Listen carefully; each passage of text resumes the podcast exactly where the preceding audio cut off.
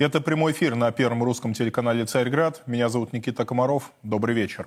Сегодня территория, контролируемая киевским режимом, вновь подверглась массовой калибровке. Ночью работали беспилотники «Герань-2», причем, судя даже по информации вражеских СМИ, прилеты были весьма результативными. А вот э, сама калибровка началась с утра. С добрым утром, Зеленский! Имело место несколько волн, и результаты предварительно следующие. Поражен машинный зал ТЭЦ-5 в Харькове, машинный зал Днепрогэс в Запорожье, прилет зафиксирован в Криворожскую ТЭС, объекты инфраструктуры поражены в Хмельницкой, Ивано-Франковской областях, а также прилетело в Киевскую ТЭЦ-5 и в подстанции Одесской области. На данный момент украинские железные дороги объявили о задержки э, поездов. Но вот сейчас будем э, подводить э, промежуточные, может быть, уже даже и окончательные итоги калибровки. Ко мне присоединяется Андрей Клинцевич. С ним обсудим эту и другие темы. Андрей, я вас приветствую. Добрый день. Знаете, Добрый с чего хотел начать? Сегодня мы видели э, старт ночью, когда полетели э, Герани. А потом несколько волн уже непосредственно крылатых ракет. Э, на, мой, на моей памяти это впервые такое произошло, что это означает, это какая-то новая тактика, это замысел какой-то новый. Что это, на ваш взгляд? Э, на самом деле мы постоянно меняем эту тактику, это не впервые. У нас основная задача это перегрузить систему ПВО, которая создана на Украине. Напомню, что она носит очаговый характер, то есть она не сплошная, она разносистемная, то есть это и советские образцы, это и переносные зенитные комплексы, это современные образцы НАТО, которые, возможно, уже там доехали. Это и комплекс Айрис-Т, и Насамс норвежский комплекс. Поэтому плюс они часто поднимают еще самолеты-истребители, которые с наземных радиолокационных станций своими бортовыми системами должны также сопровождать цели и наносить удары ракетами воздух-воздух. Поэтому ночью э, мы всегда сейчас наносим удары в первую очередь по ночам, потому что э, беспилотники Герань-2, которые пытаются сбить ручными значит, крупнокалиберными пулеметами uh-huh. и переносными комплексами, им очень сложно сделать ночью. Украинская значит, армия часто использует под это дело прожектора, но мы, как видим, результат не получен. То есть при любом, э, скажем так, раскладе ночной удар для нас всегда эффективен. Либо по нему будет использована ракета ПЗРК, уже хорошо. Если долетит до цели тоже хорошо. Вторым, на самом деле, этапом мы нашли ракеты, которые били по радарам. И только третьим этапом у нас пошли крылатые ракеты морского базирования и стратегические крылатые ракеты с наших бомбардировщиков запущены. Кстати, что важно, тут очень интересная такая развилка получилась, что ВСУ опубликовала информацию, что якобы часть крылатых ракет прошли через Молдавию, Румынию, оттуда зашли на Украину, а Румыния, напомню, является страной НАТО.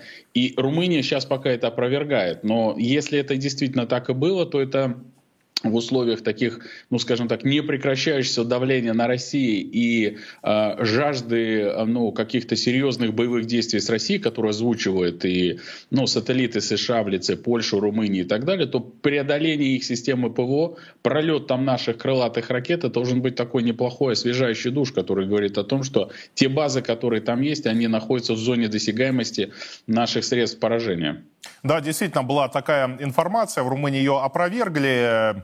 А, вы упомянули тот факт, что а, Герани пытается противник сбивать ручными методами, подсвечивая прожекторами. Это значит то, что а, традиционные ПВО, назову их так, там С-300, НАСАМС, которые поставляют, они не способны работать по беспилотникам ударным? Или все-таки есть и такие случаи?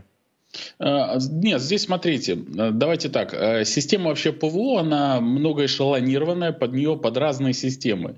Самая оптимальная система сбалансированная, назовем это, это у России, у нас она самая передовая в мире. Мы на поколение опережаем там, по каждому из видов этих систем. Украина пытается смастерить то, что у них есть.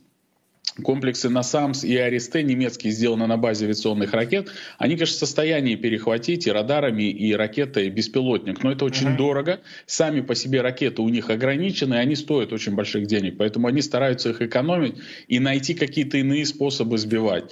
А ручными переносными комплексами это сделать сложно, они ночью не наводятся, нет тепловой сигнатуры, как э, из сопла летящего истребителя, под который или вертолета создавались эти комплексы. Поэтому да, советскими комплексами ДШК крупнокалиберным пытаются сбивать. Ну, если мы помним, у нас было много кадров, как еще автоматами пытались это делать, да. но это не помогало. Да, действительно, теперь я понял их суть. То есть герани, которые стоят абсолютно какие-то ну, копейки по сравнению с ракетами дорогостоящими а, ПВО, тем более западного образца, их просто экономят и не расходуют, поэтому их опускаем ночью. Вы упомянули второй этап, когда были нанесены удары по радарам. Значит ли это, что а, изначально мы цели разведаем, а потом же наносим удары по системе противовоздушной обороны противника в том числе. Да, да. То есть получается, что герани, которые идут первыми, а, они включ... они на себя включают радары подсветки. Это для нас уже очень важная информация, потому что любой комплекс ПВО — это как конструктор Лего. То есть есть uh-huh. один радар, э, пункт управления, а дальше пусковые установки могут быть на дистанции разнесенные. Поэтому уничтожение пусковой установки — это не выведение системы строя. А вот радар, как глаза э, этой системы, это сразу же ее полностью хоронит. Тем более радар может давать информацию на другие системы. Поэтому они их выключают, и они работают только когда уже непосредственная угроза есть. Поэтому герани включают эти радары и дают нам возможность их засечь. Засекаем мы их а, комплексами дальней а, значит, радиолокационной разведки на базе летающих самолетов со стороны Белоруссии, который там постоянно uh-huh. несет дежурство. То есть мы сразу вскрываем и подня... Э, самолеты, которые они поднимают, и радары. Поэтому э, использование ракет по гераням – это расход ракет. Долетели до цели, как я уже говорил, хорошо. Дальше, имея координаты работы радаров, мы по этим координатам пускаем противорадарные ракеты. У нас есть специальные, но у них аналог тоже есть, ХАРП называется. Поэтому да. они именно наводятся уже по, из, ну, по излучению. То есть для нас эта ситуация в любом случае в позитив играет. Э, сбивают ракеты и тратят э, дорогостоящие ракеты, которые у них в дефиците.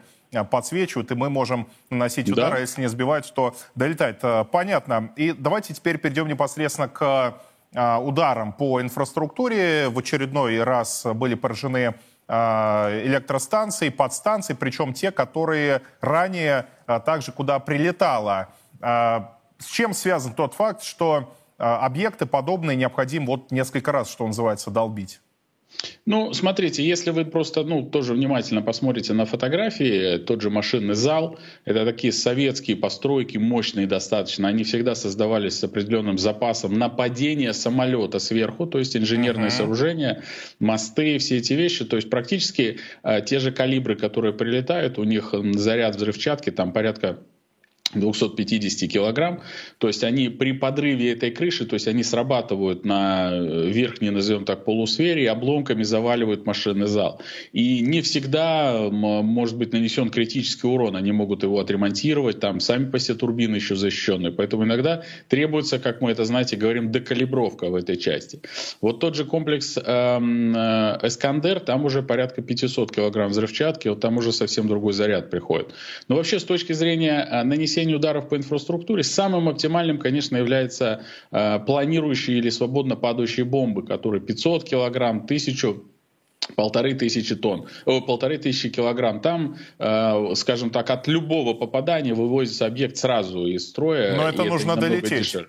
Да, это нужно долететь, это нужно подавить всю систему ПВО. Кстати, я не исключаю, что многие э, удары, которые сейчас были, это как раз было направлено на выявление и подавление системы ПВО. Что сделала, кстати, Украина из любопытного?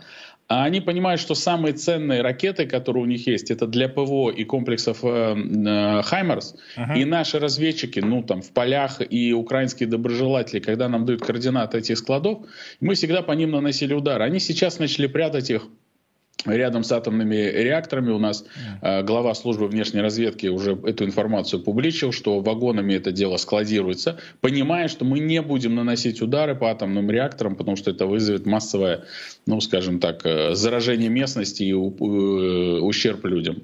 Ну, с их точки зрения, в принципе, такая даже оправданная в каком-то степени, с такой прагматической точки зрения а, ситуация. Действительно, нанесение удара по атомной электростанции – это велик риск а, просто беспрецедентной катастрофы. Андрей, два вопроса еще хотел обсудить. Первый. Ранее мы видели, начиная с осени, нанесение ударов буквально каждую неделю, но от 7 до 14 дней проходило. Сейчас прошло несколько недель.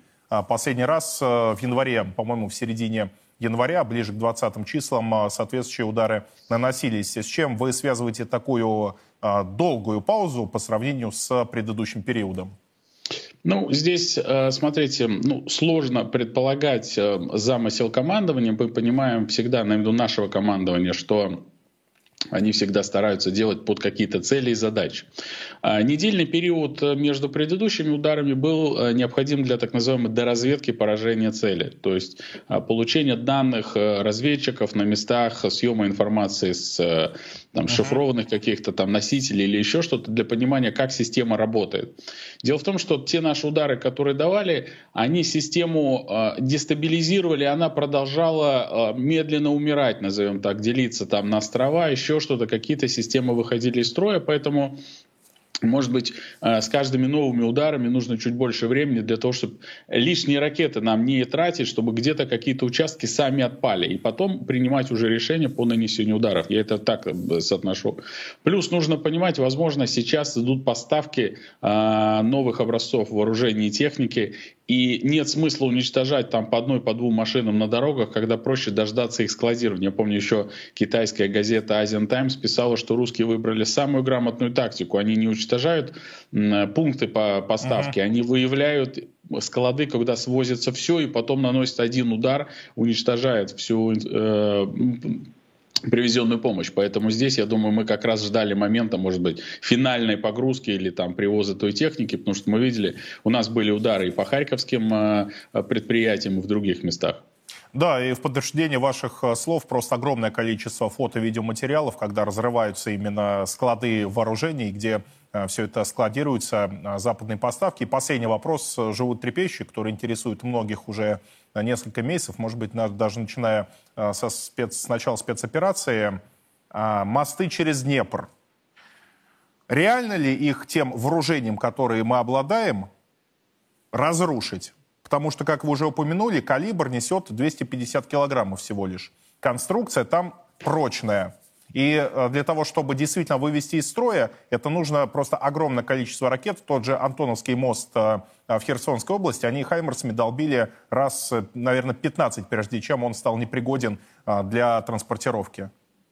Ну, вы практически ответили на, на этот э, вопрос, что да, действительно, уничтожение таких крупных инженерных сооружений, которые создавались э, противопаводковые, удерживать лед, в том числе и подрывы, и нагрузку техники и все остальное, их реально можно уничтожить двумя вещами. Это подрыв э, большого количества взрывчатки на опорах моста, как это было сделано с Антоновским мостом, когда мы отходили оттуда. И второй вариант это мощные авиационные бомбы, а, начиная от тысячи, от тонны и выше, которые могут, э, соответственно, создать этот э, эффект. Я бы здесь, знаете, привел пример с стеклом. Если вы бросите uh-huh. кокос, то вы его разобьете сразу. Орех можно кидать много, и не факт, что вы разобьете. Вот калибры — это орехи. Фактически тут нужно, конечно, уже на другом уровне это делать, как в Сирии свободно падающими бомбами. Но вы правильно сказали, без подавления системы ПВО мы рискуем э, потери очень дорогостоящих носителей. Это стратегических бомбардировщиков. А сверхзвуковые бомбардировщики могут э, преодолеть систему ПВО и в нужный могут, момент э, скинуть могут. бомбы? Да, Ту-22 могут, кстати, выполнить эту задачу на больших скоростях. Да, вы здесь правильно отметили. У нас есть целая линейка управляемых бомб, которая могла бы uh-huh. нанести эти удары. Вот. Правда, там 500 тонн, там не такие, они большие. Тут вот как раз может и не хватить. А, мощные ну, несколько... бомбы только стратегии могут нести, да. Я вас понял. Ну, в общем, а, возможности определенные у нас имеются. Ситуация а, непростая, не, там, не с первого раза разрушить мосты можно, но, в принципе, если, насколько я понимаю, подойти к этому а, вопросу обстоятельно, то определенный результат э, получить можно. Да, возможно, сейчас не та тактическая обстановка, или мы это держим uh-huh. в резерве под наше контрнаступление, которое они ждут сейчас. Да. Я вас понял. Спасибо большое. Андрей Клинцевич был у нас на связи. Мы меняем тему, переходим к экономике. Так, Банк России сохранил сегодня ключевую ставку на уровне в 7,5%. После объявления решения глава ЦБ Эльвира Набиульна традиционно выступила на пресс-конференции. Сегодня мы приняли решение сохранить ключевую ставку на уровне 7,5% годовых. Э, в последнее время произошли важные изменения. Э, с одной стороны, э, заметно ухудшились условия внешней торговли, снизились цены на российскую нефть. С другой, ситуация в экономике складывается лучше октябрьского прогноза. Продолжается сдвиг в структуре спроса, потребление остается сдержанным, частные инвестиции замедляются, но растут бюджетные расходы. При этом проинфляционные риски в целом увеличились. Поэтому в текущем году вероятность повышения ставки превышает вероятность ее снижения.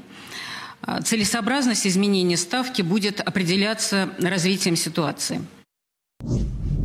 Ян Арт ко мне присоединяется. Ян, добрый вечер. Добрый вечер.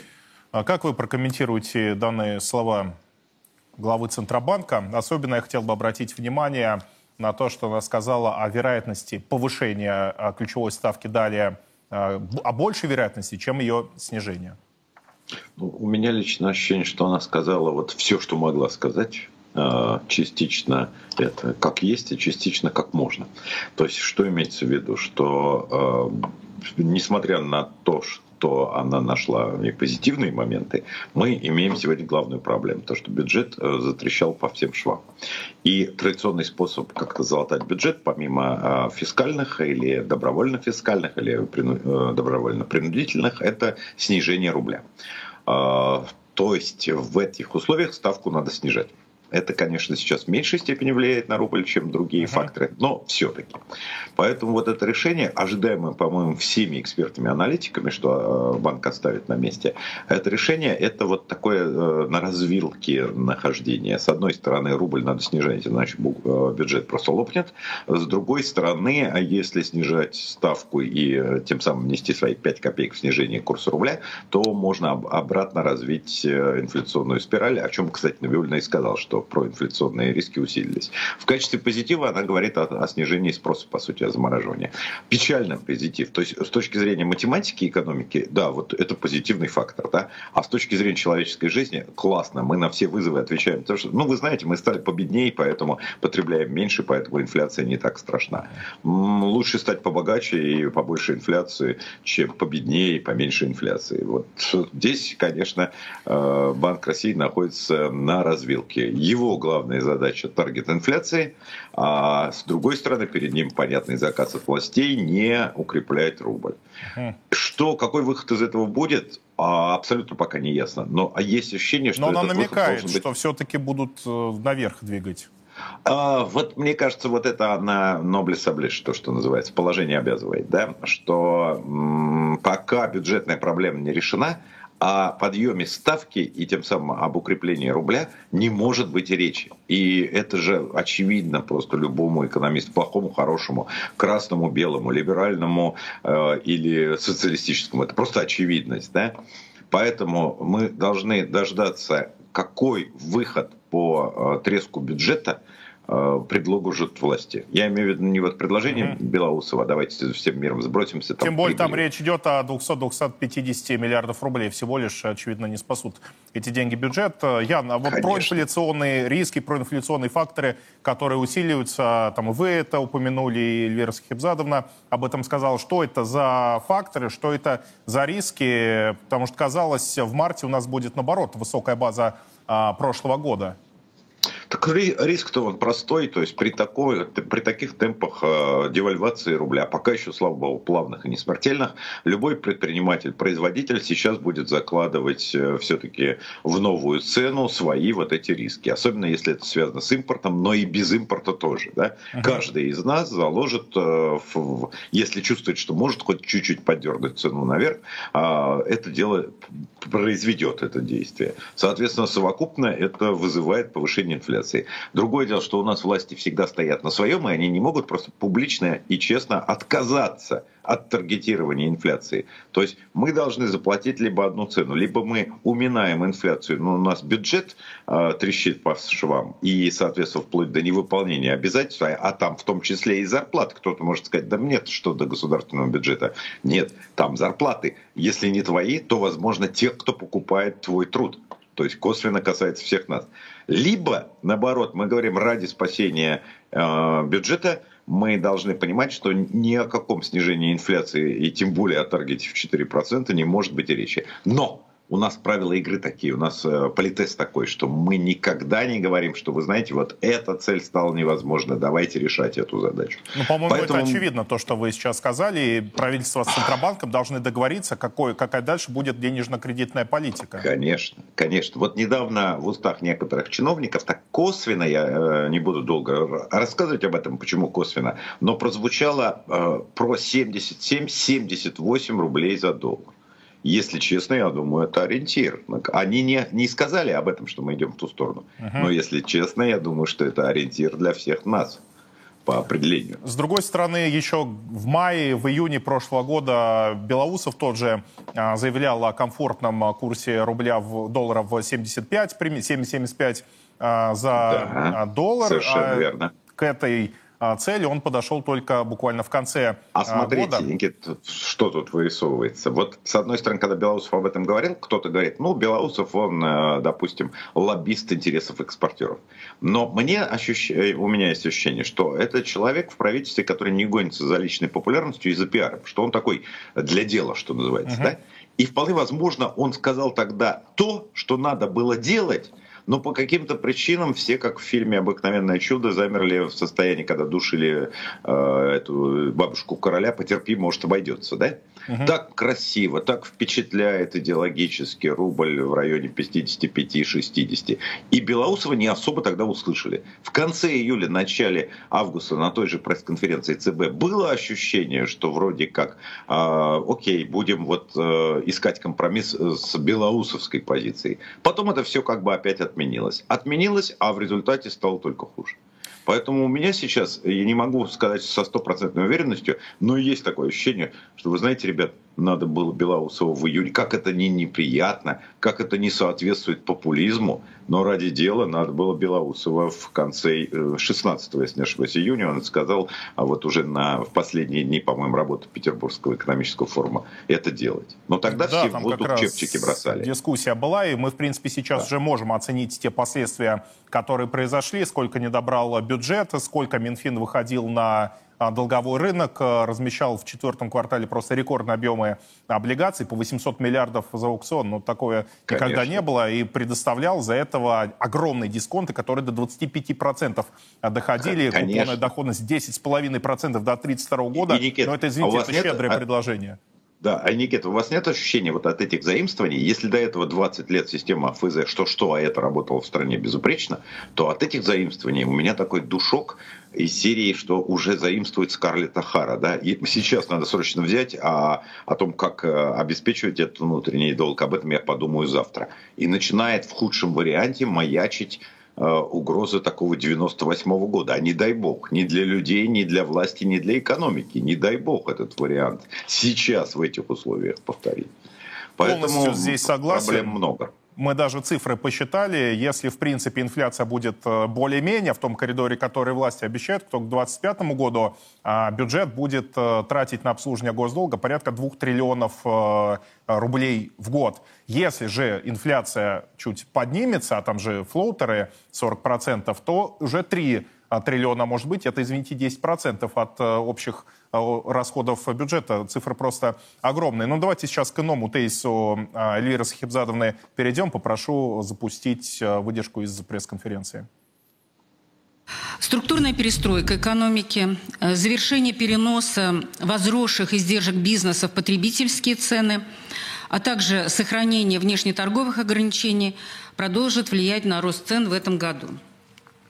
Наша денежно-кредитная политика принимает этого внимания – она направлена на то, чтобы с учетом масштаба воздействия этих факторов на экономику стабилизировать инфляцию на нашей цели вблизи 4% в в 2024 году. В экономике продолжаются существенные структурные изменения. Мы улучшили прогноз по динамике ВВП на этот год. Это связано как с пересмотром вверх оценок прошлых периодов, так и с более значительными бюджетными расходами, чем учитывалось в нашем октябрьском прогнозе. Структурные изменения в экономике проявляются в устойчивом росте выпуска в одних секторах и его сокращении в других. К первым можно отнести, например, отдельные отрасли промышленности и строительства, которые наращивают объемы. Быстро развивается транспортная инфраструктура, где государственные вложения играют все более важную роль. В то же время инвестиционные проекты частного сектора могут откладываться или сокращаться из-за недоступности необходимого оборудования или неуверенности в будущем спросе.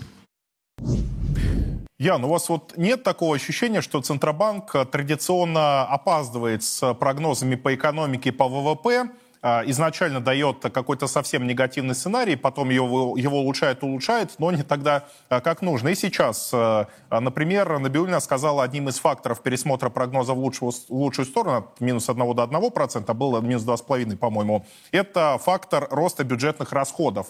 Но, по-моему, о высоких бюджетных расходах было известно далеко заранее. Ну, во-первых, все эти расходы, которые часто бывает этот фактор позитивен для экономики, но мы же прекрасно понимаем, что у этих расходов еще огромное количество неэкономической природы. Да? Да. Мне иногда кажется, что прогнозы Центробанка все делаются для того, чтобы в конечном счете доказать, что вот наш таргет под инфляцию будет выполнен. Да? uh То есть, условно говоря, не уравнение Центробанк решает, а в результате получает э, результат, а сначала пишет результат, ну раз написано у нас 4%, да, то 4 4%. А в уравнении уже меняет составляющие, чтобы получилось... Вы знаете, смотрите, какой вывод. Все равно к 4 придем. Правда, видите, Набиулина уже говорит, не придем, а вблизи 4. Это раз. Да? Второй момент. Она сказала о такой вещи, что завершился перенос производственных издержек в цены а, предпринимателями, производителями. А точно ли это так? Я что-то не уверен, что э, этот процесс завершился. Может быть, значимая часть завершилась, да? но если рубль будет э, девальвироваться с теми темпами, как сейчас, то явно наступит момент очередного вот этого самого переноса. Мы все предприниматели да. будем забивать по возможности это в цену. Так что завершился это смело сказано, очень смело. Если у вас завершилось снижение рубля, то я как предприниматель могу сказать, родные мои, э, у меня завершился перенос в цены. А если не завершилось, простите, да? Ну и э, последний момент, вот пример с инфраструктурой не очень удачен. То есть это давние планы, которые выполняются. Я недавно проехал по первому участку М12, пресловутой вот этой транспортной инфраструктуры, такой яркий uh-huh. пример. Как потребитель я доволен, молодцы построили классную дорогу, я очень счастлив. Вопрос, а кто по ней будет ездить? Будут ли ездить там вот эти фуры с товарами? Будут ли ездить эти самые газельки малого российского бизнеса? Извините, мы прекрасно понимаем, что эти проекты очень выгодный бизнес для подрядчика. И я не могу однозначно сказать, что это все блатные проекты для того, чтобы накормить нужных людей, но я и не могу однозначно сказать, что давайте смотреть на эти проекты и считать их примером того, что идут замечательные инфраструктурные вложения. Может оказаться, что мы окажемся с прекрасной дорогой, абсолютно пустой из-за деградации российского бизнеса. Ну да, и плюс э, М12 э, начали строить еще в 2019 году. В 2019 э, приняли решение, а в 2020 начали строительство еще задолго до всех геополитических событий. Тогда как раз предполагалось, что она станет транзитной дорогой из Китая в Европу и обратно. Но теперь действительно посмотрим, хотя проект, с вами согласен, очень хороший, очень качественный. И главное, быстро строится, что для нашей страны, да. в общем-то, в диконьку. Спасибо вам большое. Янарт был у нас в эфире. Мы переходим к энергетике энергетики вице-премьер Александр Новак заявил, что в марте Россия снизит добычу нефти на 500 тысяч баррелей в сутки. Сокращение будет добровольным и, судя по всему, конечной целью является стабилизация котировок Юрлс, значение которых в январе составило всего лишь 49,5 а, долларов а, за баррель. И, и что будет а, сейчас, что будет в результате этого сокращения, станем обсуждать с Андреем Листовским. Андрей, я вас приветствую. Добрый вечер. На ваш взгляд, чем а, решение данное вызвано, ну, хотел бы сказать, Минэнерго вице-премьера а, Новака, но на самом деле, конечно, оно консолидировано и наверняка президентом поддержано. Почему настала необходимость снижать добычу аж на 500 тысяч баррелей в сутки? Ну, если вы помните интервью Новака в декабре месяце, ровно по, про эту цифру он и говорил. 500-700 тысяч баррелей в сутки, просто потому, что Россия отказывается поставлять недружным странам, тем, которые ввели против нефти и нефтепродукты эмбарго, Э, собственно, вот эти продукты. Uh-huh. Так что это очень логичный шаг после того, как сначала президент э, формализовал это в виде указа, а сейчас уже Новак озвучивает э, те цифры, которые из этого указа следуют. Uh-huh. Ну, для России это не сказать, что очень существенное изменение, потому что 5-7% от нефтедобычи учитывая, что она осталась стабильной в течение всего 2022 года, ну, это, конечно, неприятно, но это не фатально. Потому что мы в любом случае найдем новые рынки сбыта и будем продавать как нефть, так и нефтепродукты дальше. Ну да, тем более в апреле на пике сокращения прошлого года у нас минус миллион был баррелей в сутки.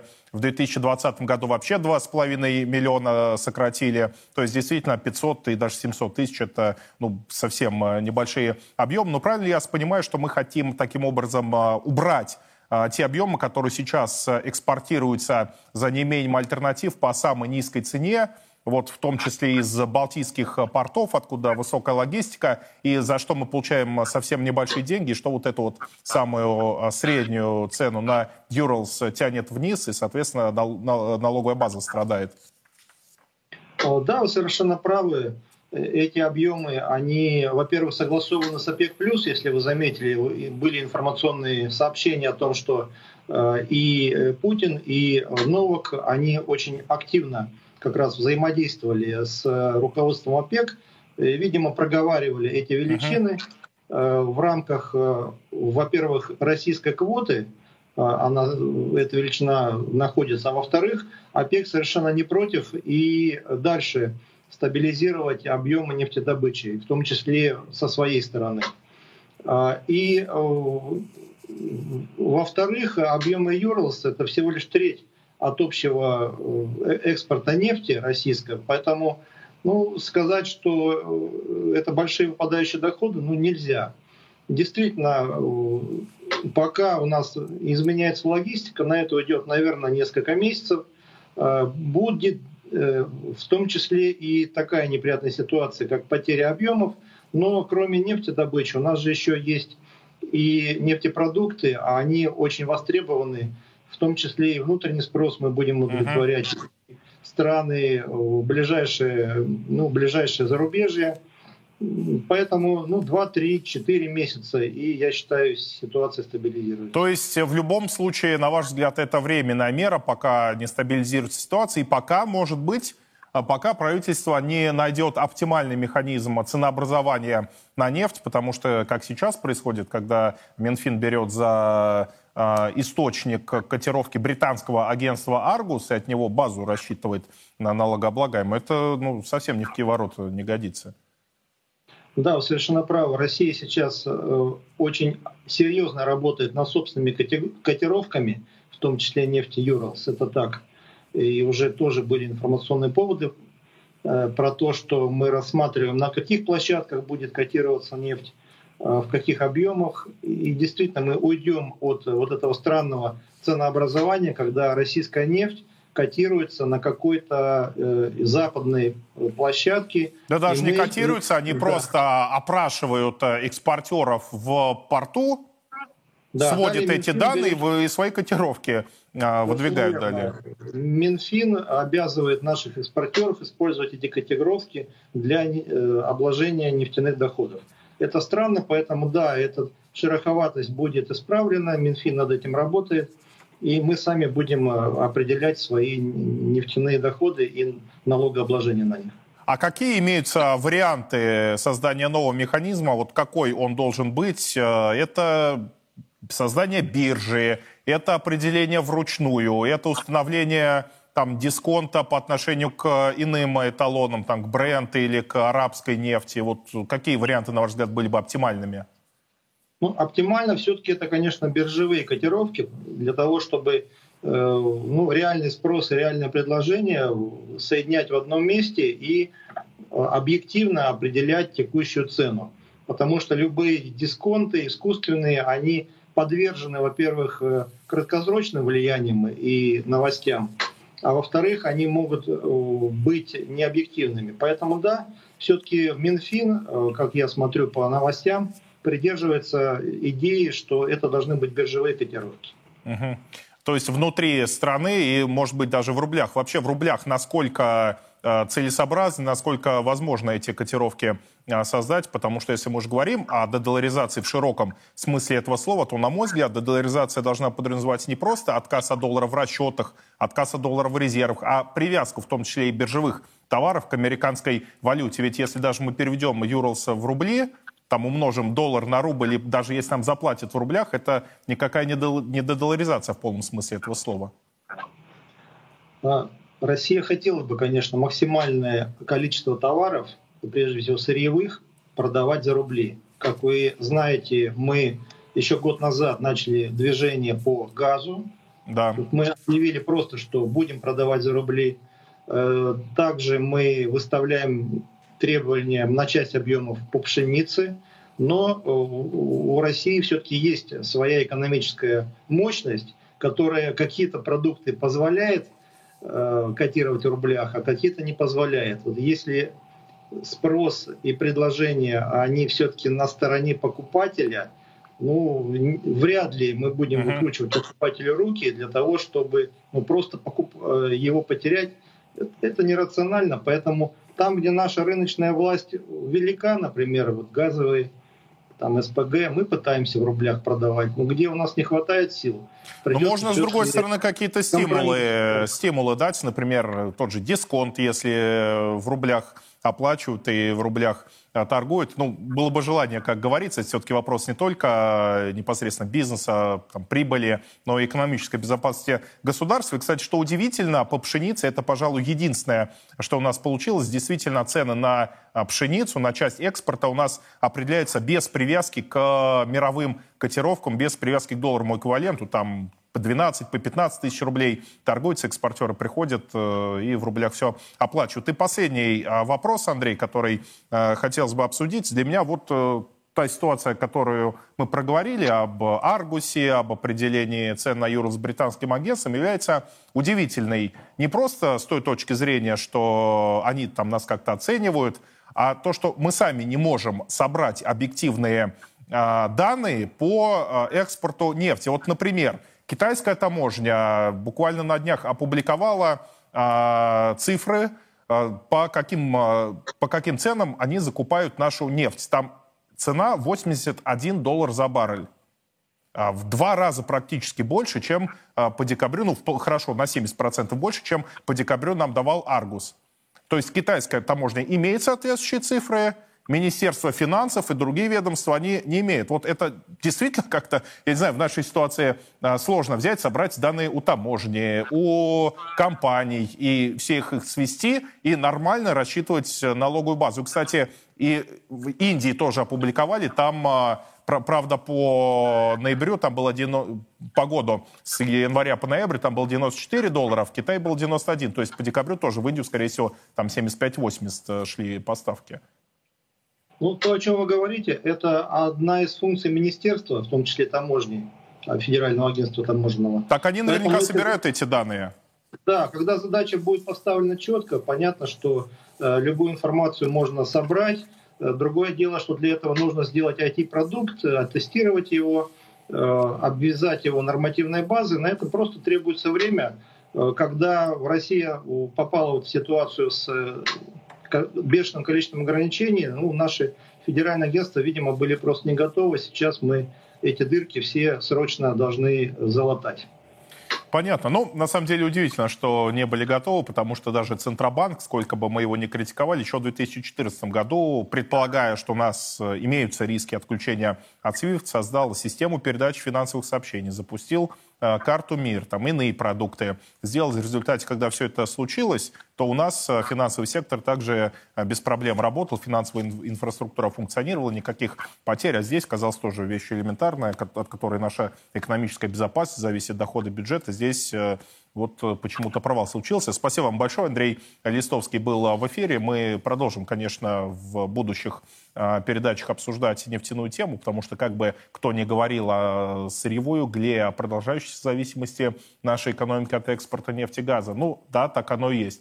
И что теперь делать? Теперь бюджет должен из-за этого деньги недополучать. От бюджета зависит и социальное обязательство, и оборона, и развитие экономики. В общем, здесь эффект, как так сказать, мультипликативный получается, безусловно, э, то, что сейчас тот бардак, который творится, до которого довели э, те, кто на это не обращал внимания в предыдущие годы, это он должен быть э, скорейшим образом исправлен, потому что мы теряем сейчас сотни миллиардов рублей, бюджет теряет сотни миллиардов рублей в месяц. Это огромные цифры, а потом Минфин пойдет их занимать на рынок под конские проценты.